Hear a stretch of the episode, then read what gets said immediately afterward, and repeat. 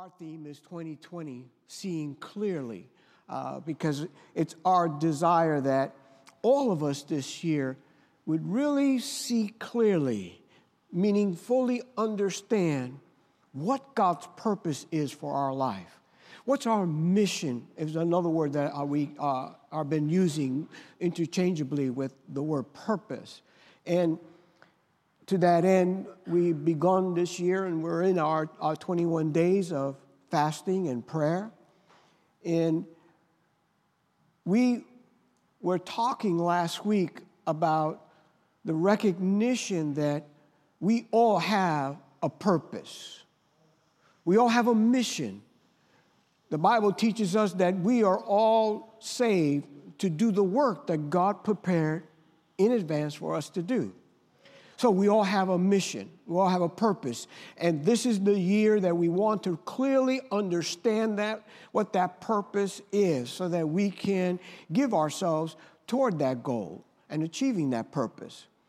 And we talked last week that just as important as it is to know what our mission is, it's equally important that we also know how to accomplish that mission.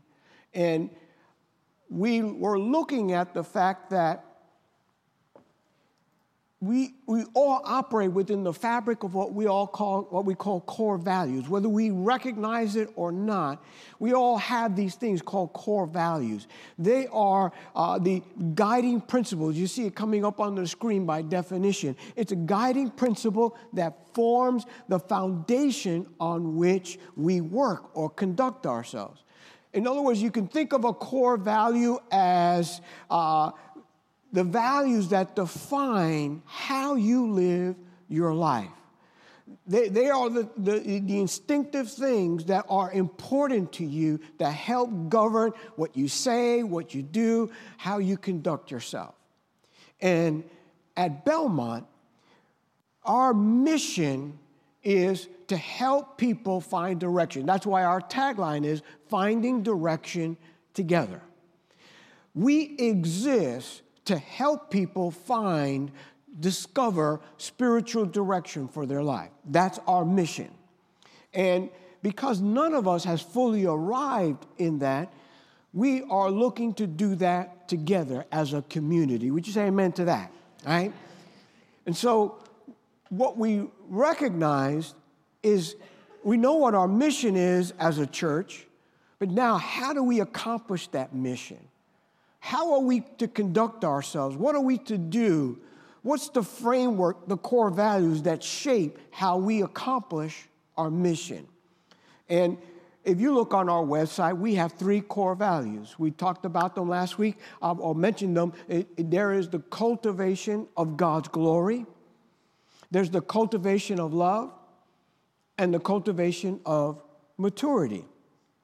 And we are embarked last week on this uh, three week series on talking about that because we want to launch this new new year seeing clearly, but we want to recognize okay, what does God want me to accomplish this year? And now, how uh, uh, does God want me to accomplish that? What's, what's the core values that are going to help shape how I speak, how I conduct myself?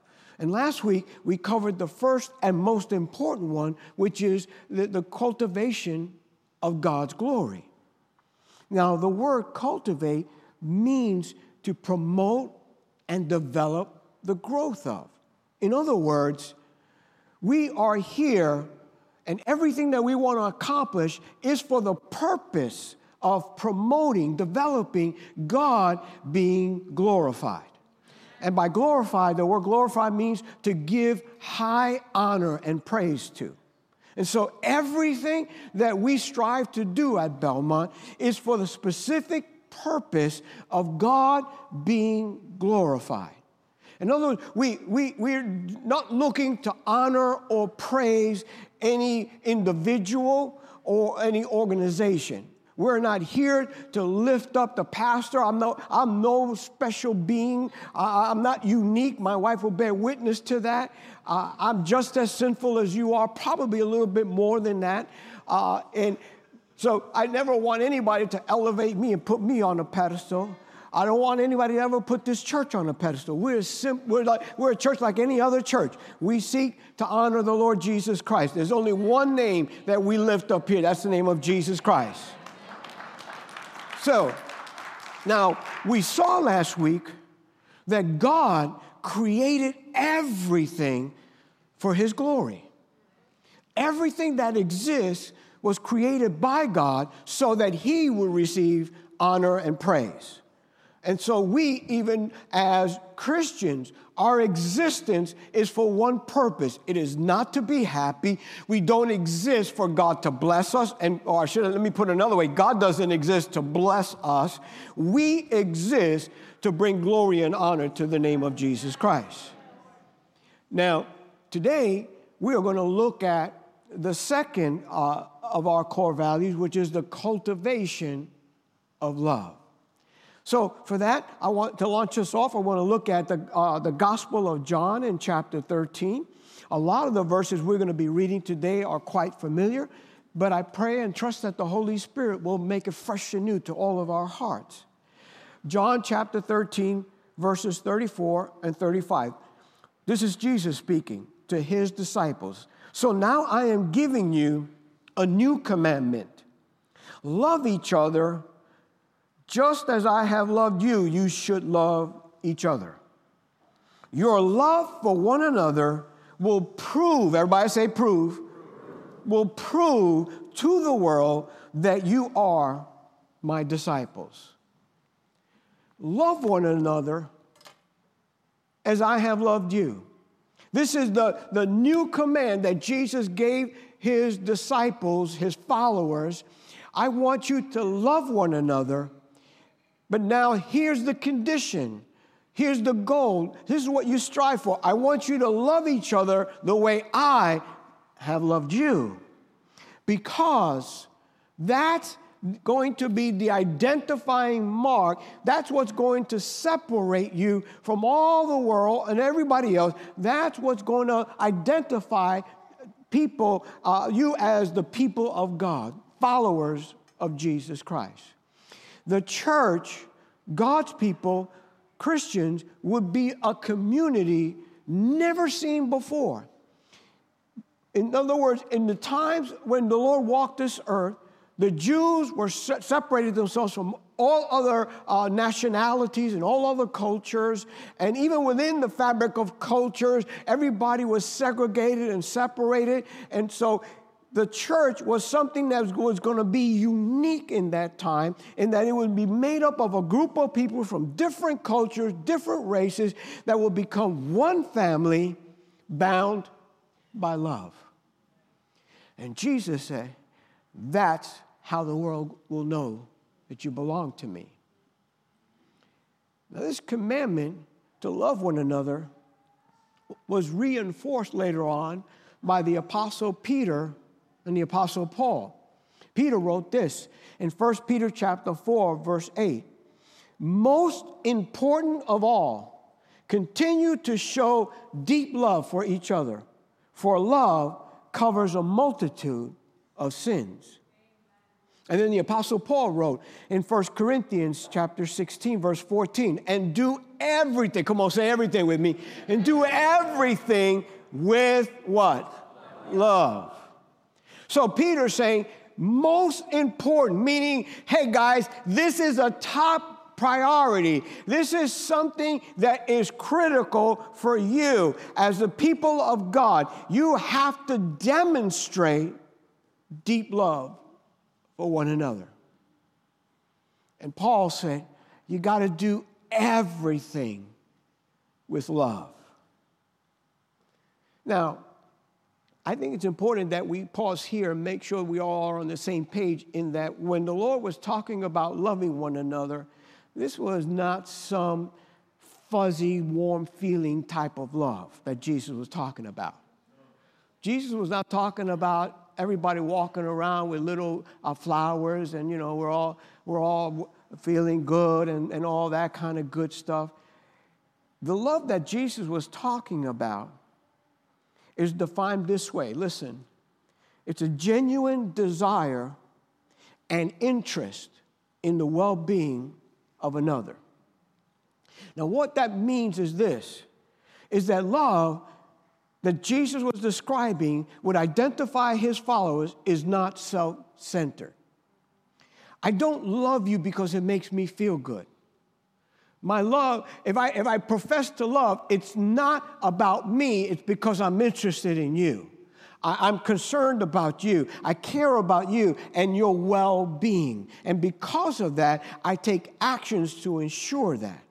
And at, at, here at, at Belmont, this is a core value because we want to create an atmosphere where everyone, come on, say everyone with me, everyone, regardless of the color of their skin, regardless of what nationality they are, regardless of where they are on their spiritual journey. Uh, we want everyone to feel welcomed here. We want everyone to feel that they matter. We want everyone to be loved, to feel like they've come home.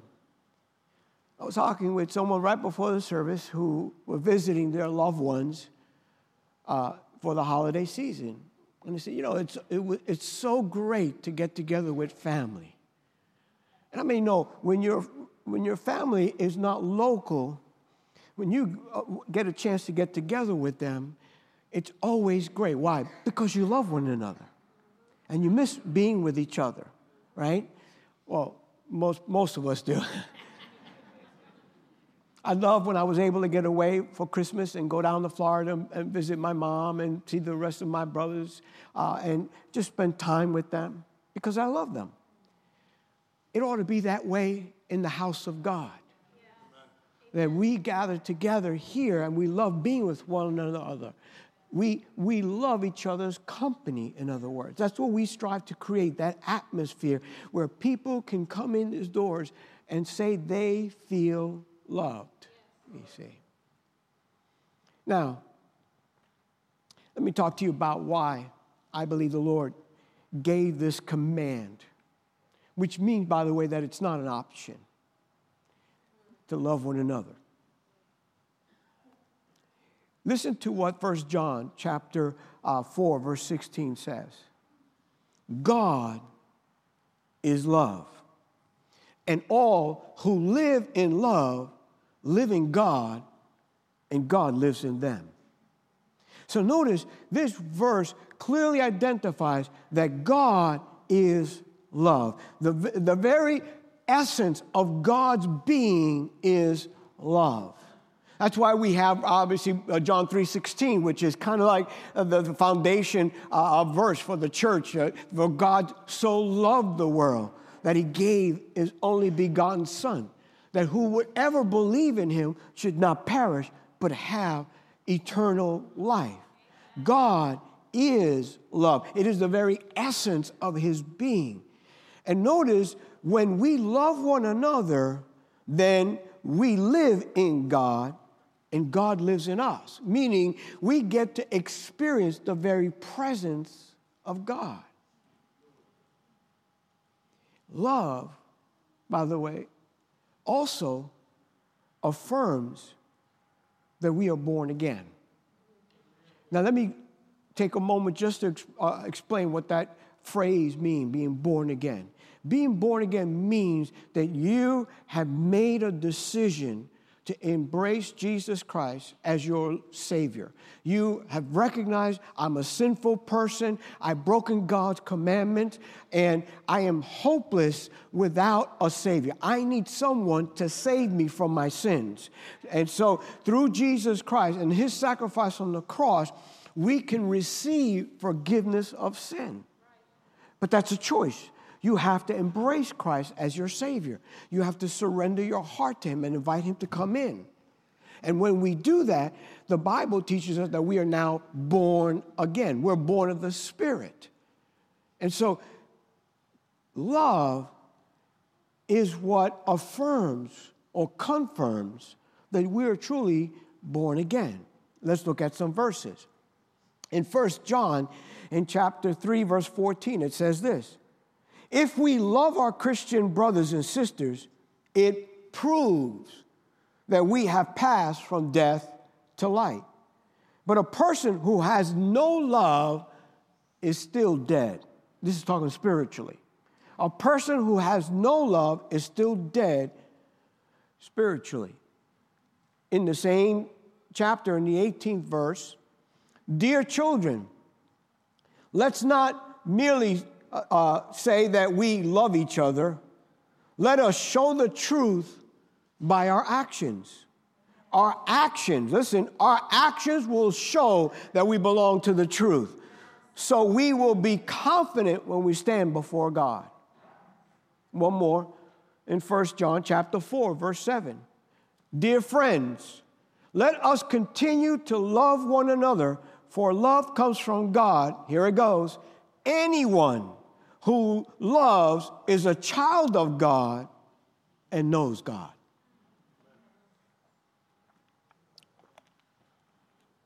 So now notice the first one teaches us that if we love one another, we, it proves that we are, in fact, children of God. Why? Because God is love. And if we don't love one another, it does not matter what we might profess with our mouth. Oh, I'm a Christian, I love God, and, that's all that matters. No, the Bible says if you don't love your brothers and sisters, then you are still dead. In other words, when we have surrendered our heart to Jesus, if that is true and genuine, something has to transpire in our hearts. There has to be a spiritual awakening that you recognize Christianity is all about glorifying God with my life. And how I do that, or one of the ways of how I do that, is I've got to love people. I've got to love my brothers and sisters. We didn't read it, but in another, in that same chapter, John says this if you claim to love God, but you don't love your brothers and sisters, you're a liar. And the truth is not in you. Those are some heavy duty words, aren't they? But it's not my saying, that's the Bible saying that. In other words, the proof that you and I are truly Christians, born again, is that we love one another. And not only that, John is, he, he, he understands our human nature and how slick we can be. John goes on to say, don't merely say you love everybody, let your actions show it. In other words, it's not enough to say, I love you, brother. I love you, sister. You've got to show it. There's got to be some kind of deeds in your life that demonstrate that you love people. Because when we love people, then the Bible says we truly know God. Why? Because God is love. So now, how we fulfill our mission our purpose is so crucial because we've got to have love as an integral part of everything that we do. Conversely, action without love is worthless. Again, not my words, God's words. In 1 Corinthians, I'm going to turn there in chapter 13. Let's look at the first seven verses there. Listen, if I could speak all the languages on earth and of angels, but didn't love others, I would only be a noisy gong or a clanging cymbal. If I have the gift of prophecy, and if I understood all of God's secret plans and possess all knowledge, and if I had such faith that I could move mountains but didn't love others, I would be what? Nothing. If I gave everything I have to the poor and even sacrificed my body, I could boast about it, but if I didn't love others, I would have gained nothing. Let me just pause there for a moment, and then we'll read the rest. So the Apostle Paul is laying it out so clear for us, isn't he? He said, I don't care what you do. I don't care if you can move mountains with your faith. I don't care if you can prophesy. That doesn't impress me. Because you could do all of those things. You could even sacrifice your life. But if you didn't do it because of love, it's worthless. You didn't gain anything. In other words, you, you can't fulfill your mission in truth without love. God is not interested, uh, well, but I, I work faithfully with Pastor Joey. You should see how we work every Thursday, every Friday with young people. And you know, they're not the easiest work. That's all wonderful and nice. But the Bible says if you don't love the youth that you're working with, it's all worthless. God is not interested in you just doing things and going through the motions. God wants to make sure that how you fulfill His purpose is through the vehicle called love. We don't usher because we have to. If you do that, you wasted your time. You got these precious men that are out there uh, when, you, when you drove in your car today, you see men out there helping people park their car in the cold? I thank God for all of them. But listen, if they did that simply because they feel that I got to do something in church, but they're not doing it out of love, they're froze for nothing. It's the truth. Come on. Everything we do, Ladies, you work in the nursery and you're, you're, you're holding little Josie the day that she comes. Oh, this is great. I'm holding Pastor Joey's daughter. It means nothing unless you love Pastor Joey's daughter. Whatever we do has to have as its foundation love. Now let's finish in verse 4. Let's, let's look at this kind of love that we're talking about. No, verse 4 love is patient and kind. That means when you're not patient with me, you don't love me. Oh, I like that. Let me read that to my wife. Love is patient and kind. Maybe I'll bring the lectern right here. Just stay here. Love is not jealous. Listen, love is not jealous or boastful or proud. Verse 5 or rude. It does not demand its own way. It is not irritable. Can we stay on that one for a while? You ever get irritated? I won't look up. I won't ask you to raise your hand. But sometimes you can get irritated with people in church. Yeah. Somebody got irritated once with me because I sat in their seat. This is a true story. I, I, shifted from sitting there and I sat in their seat. I won't show, tell you where it was, but I sat in their seat and they actually came to me before the service and said, Excuse me, Pastor, you're in my seat. And if you know me, you know I looked at her and said, Not today, it is it? and she walked away irritated with me. This is a true story. Oh, okay. Let me go back to my wife.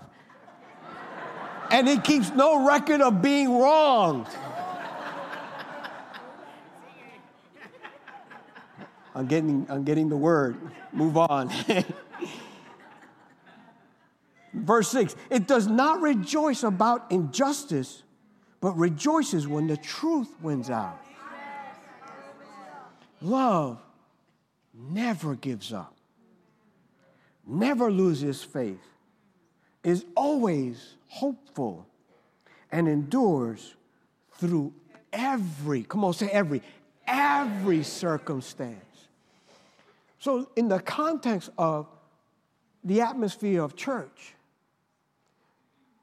the Apostle Paul is saying all of these issues that are going on in church, all these attitudes, that just demonstrates love is not in the house. Because love doesn't get irritated. Love understands I need to be patient with people. Everybody's on this journey. We're all on this journey together. And every one of us has faults, Every one of us is imperfect in one way or another. Amen. And so, in the house of God, if we love one another, We need to be patient. We need to be kind with each other. We, we need to demonstrate all of these things. Now, I don't know about you, but when you read all of this, you realize very quickly, I don't have that kind of love, God. And that's because we try to love with human love. And our human love has limitations, but the love of God has no limitations. Amen. This is a spiritual, godly love that we need to ask God to fill us with so that we can fulfill our mission through the vehicle, through the lens of love where we are demonstrating all these incredible attributes, character traits of love, of, of patience and kindness. And we're not jealous or proud. We're certainly not rude. And, and we are rejoicing with people and blessing people. And we're not ever giving up on anybody, regardless of how many times they fall and fail, which we all fall and fail. We never lose faith. We're always hopeful and we endure. That, brothers and sisters, ladies and gentlemen, should be the description of every house of God. Are you with me so far? Do you see how, when we have this kind of atmosphere, people who come in who are searching for truth, people who come in who are hurting, when they come into an atmosphere where there's this genuine love, where there's this genuine desire and care for somebody else's well being, what that simply means is when I come to church, the focus should never be on me, it should be on meeting the needs of others. That's what love is all about. Love isn't uh, is somebody meeting my need. Love isn't focused on itself. Love is always focused on others and saying, I want to come to church and be used by God today to somehow, some way be a blessing, to demonstrate the love of God. So now, let's look at now something else. Because this year, more than ever before in our history, I believe that it's not only crucial that when people enter within the atmosphere of a church, that the love of God is evident, is tangible, can be sensed in, in so many ways. I also believe that in order to fulfill our mission today, the church of God needs to be loving externally outside these doors. Let's go a little bit deeper. Matthew chapter 5. Listen, again, these are the words of Jesus. You have heard the law that says, love your neighbor and hate your enemy. But I say, love your what? Enemies. Pray for those who persecute you. In that way, you will be acting as true children of your Father in heaven. For he gives his sunlight to both the evil and the good. He sends rain on the just and the unjust alike. If you love only those who love you, what reward is there for that? Even corrupt tax collectors do that much. If you are kind only to your friends, how are you different from anyone else? Even pagans do that. But you are to be perfect, even as your Father in heaven is perfect. So now, Jesus now begins to elevate something. He said, You know the law. The law is talk about love your neighbor, meeting your fellow brothers and sisters, and then hate your enemies. But I'm telling you, I want you to love your enemies. And I want you to pray for them. Now, this prayer, when Jesus say, pray for your enemy, doesn't mean you pray, God, get them and, make, and condemn them to hell. That's not, that's not what Jesus, the kind of prayer Jesus is talking about. Jesus is talking about pray a blessing over your enemy's life. Pray that God would move in such a way so as to bless them and to uh, move in their hearts so that one day they may no longer be an enemy, but a fellow brother or sister. Now, remember, Jesus was saying this to his followers in the day and age where Israel was under the Roman oppression. And Rome and Romans were considered their enemies, and they hated the Romans for it. And here comes Jesus and saying, I want you to love your enemies. I want you to bless them. Because, remember, you are a representative of me on this earth. You're my followers. And love is a distinguishing mark that identifies you as the people of God. So if you love only those who love you, what, what's that? Any, everybody does that. Even Jesus said, even the tax collector. Now, the tax collectors in the minds of the Hebrew were the worst of all sinners. There was nobody more sinful than tax collector. And Jesus usually said, even tax collectors know how to love people who love them. So you're no different than them. You're not distinguishing, you know, you're not separating yourself when you do that. But when you love your enemy, when you bless those who persecute you, now you demonstrate that you are children of your heavenly Father. Because does not He bless those that curse His name? Yeah. yeah. Jesus used the agricultural term. doesn't He cause the sun to shine on the just and the unjust? On the, on the righteous and the one that curses His name? The farmer that, that, that, that uh, uses all four letter words when it comes to the name of God, that hates God, he still farms. And, and God sends rain on his land to bless him. He said, so when you bless your enemy, when you love your enemy, you are demonstrating the very character of God who is love. And I say, I stressed earlier that this is so crucial in the day and age that we live in because I, I'm sure you'll agree with me. Man, we are living in a day where hate is growing more and more where we are seeing it demonstrated over and over again. People hating this one and hating that one, and hating this one because of their religion, and hating this one because of their culture, or hating this one because uh, they're, they're Democrats, and then this one hating this one because he's a Republican. And, and everybody is hating. And unfortunately, even God's people are using social media these days to express not love, but hatred. And I believe that God wants to use us to make a difference in this world.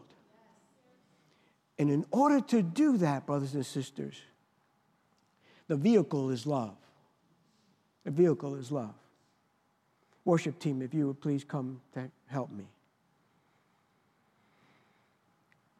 2020, this is the year of seeing clearly, where we want God to help us to see spiritually, to fully understand His purpose for our life and how we can accomplish that purpose.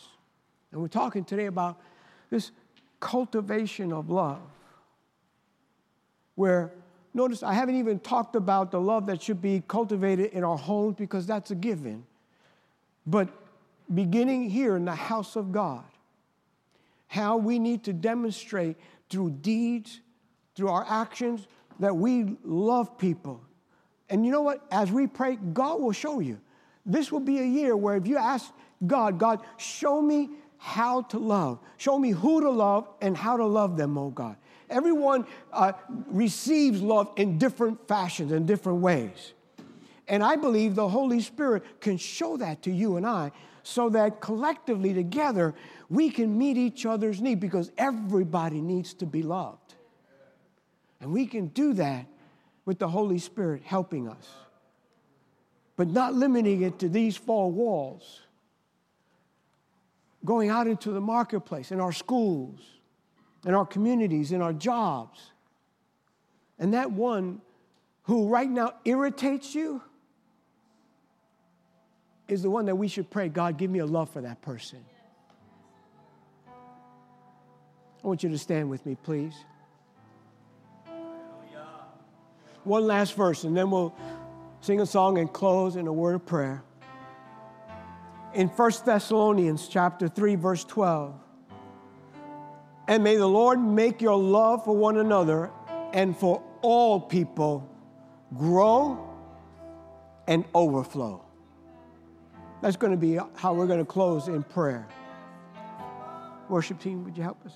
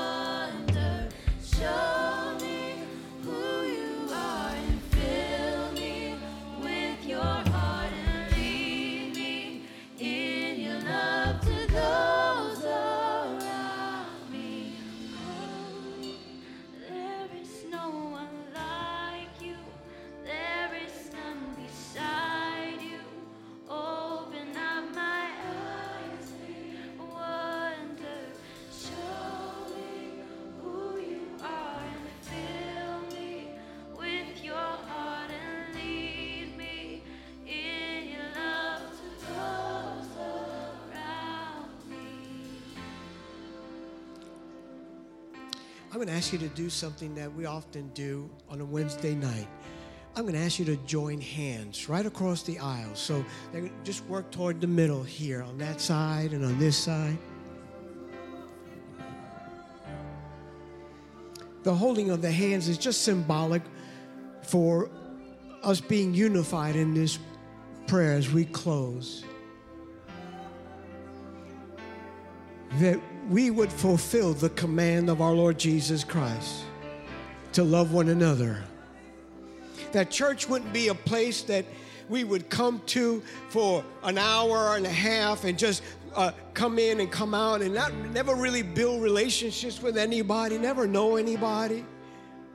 But that we would realize we have been made part of the family of God that person whose hands you're holding is your brother or your sister in Christ. And God needs to do a work in all of our hearts. I'll confess to you today, I need a fresh baptism of God's love. That kind of love that is gentle and patient and kind, that doesn't get irritable and I believe you understand that and you're with me on that. So let's pray. Father, we come before you this morning.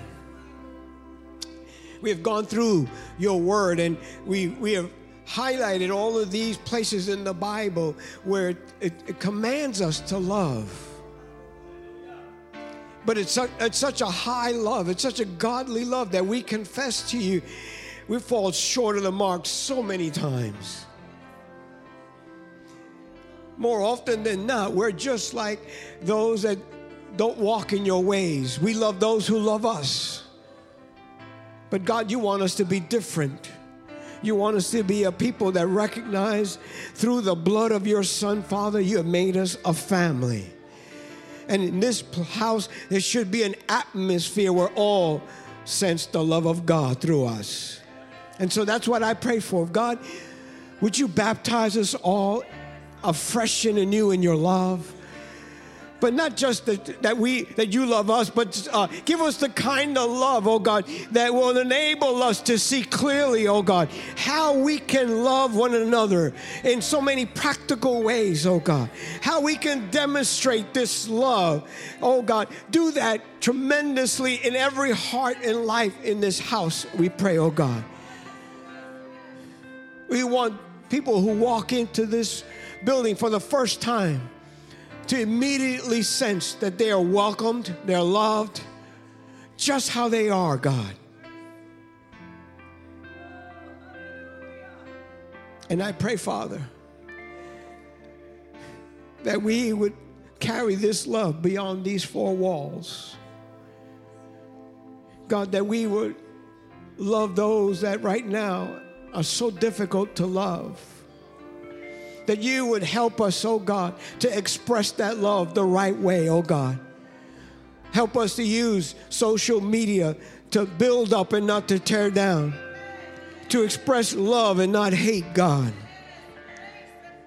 I pray, Father, that your love would so fill our hearts, oh God, that we would give ourselves over to praying for our enemies, praying for those that currently right now don't like us and, and want to see us uh, uh, live a life that's not blessed by you, God. We want to be a people that are like our Heavenly Father.